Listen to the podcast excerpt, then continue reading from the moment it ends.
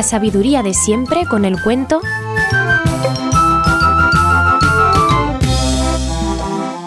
El valor de la modestia.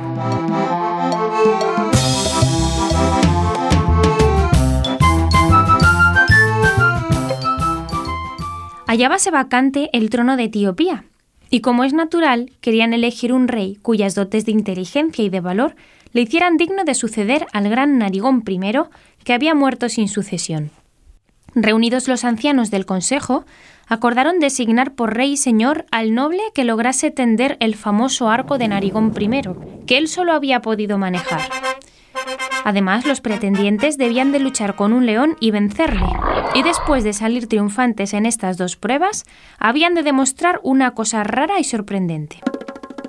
Acudieron a la liza varios aspirantes al trono, aunque no fueron muchos, porque el oficio de rey no es tan agradable como a primera vista parece, pues no pocos son los sinsabores y la responsabilidad ante Dios de los que ejercen tan elevado cargo. Pipi, Cachupe y el gigante Medianqueta se presentaron al concurso rodeados de sus pajes y escuderos. Cada uno llevaba un objeto extraño, según lo establecido. Pipí enseñó al jurado el tacón de la bota con que Cleopatra mataba a los mosquitos. Estaba medio deshecho y era naturalmente viejísimo, pero precisamente en eso estaba su mérito. Cachupe entregó a los jueces un sombrero de copa con solapas. Y por último, Medianqueta presentó una pepita del primer melón que comió Noé después de salir del arca. Muy raras son estas tres cosas, decretó el jurado, y por tanto hay que pasar a las otras pruebas. En esto penetró en el palenque un joven llamado Astifino, de noble estirpe y aún más noble corazón, pero tan sencillo y modesto que no había querido tomar parte en el concurso por creer que el puesto de rey era muy superior a sus merecimientos. Sentóse en primera fila entre los espectadores para presenciar como uno de tantos el concurso. Todos los concurrentes que conocían los relevantes méritos de Astifino le miraban con asombro, juzgando tal vez que por temor a exhibirse no hubiera acudido al concurso que se otorgaba el trono de la patria. Pero el joven, que era el blanco de todas las miradas, permaneció indiferente como si jamás hubiera pasado por su imaginación aspirar a tan alto puesto.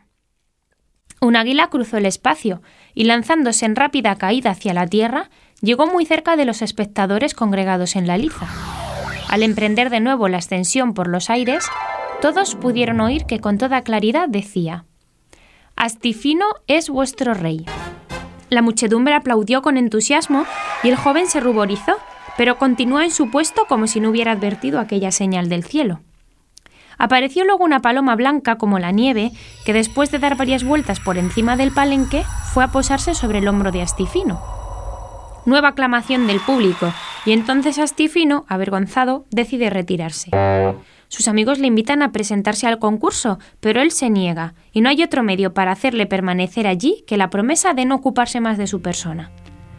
Por fin se accede a su deseo, y Astifino se queda en su asiento de primera fila porque no encuentra manera de colocarse en otro sitio más apartado de la pública curiosidad.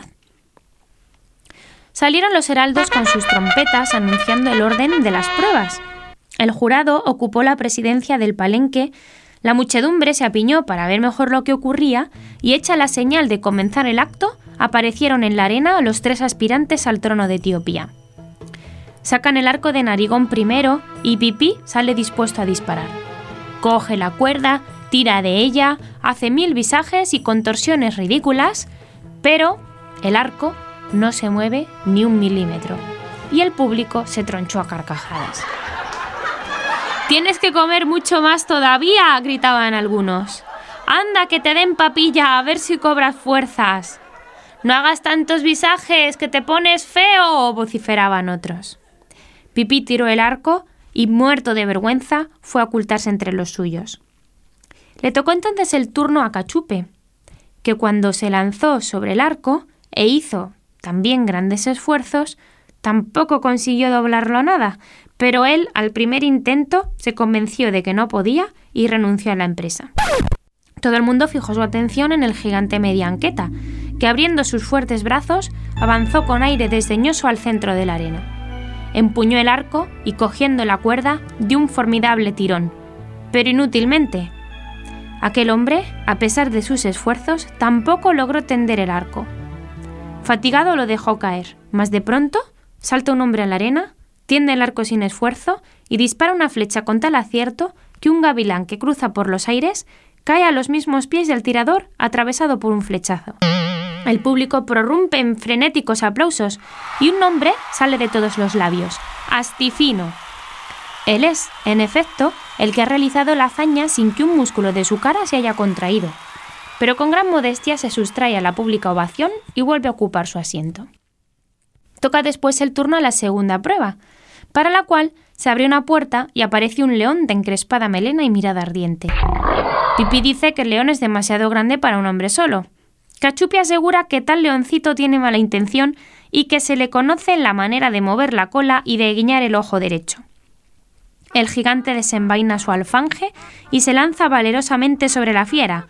Abre esta la boca y medianqueta le tira una estocada con tal acierto que le da en un colmillo, se le rompe el arma y se encuentra indefenso ante el león. Un grito de angustia partió de todos los pechos, pero rápido como el pensamiento, se precipita Astifino sobre la fiera, y antes de que pudiera herir a medianqueta, le hizo volar la cabeza de un sablazo.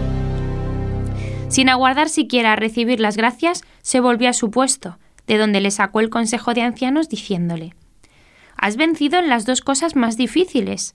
Si enseñas algo raro, serás el rey de los etíopes.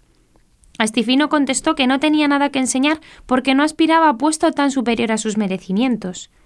Entonces el presidente de los ancianos exclamó No necesitas mostrar nada tan raro como esa encantadora modestia que realza aún más tus méritos.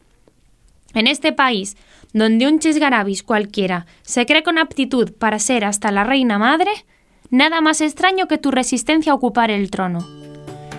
A pesar de su negativa, Astifino fue proclamado rey. Así aprendemos cómo la modestia casi siempre va unida al verdadero mérito. Y el verdadero mérito, al fin y al cabo, recibe también su merecido. Astifino fue rey sin pretenderlo, y otros buscándolo no llegan a ser nada en la vida.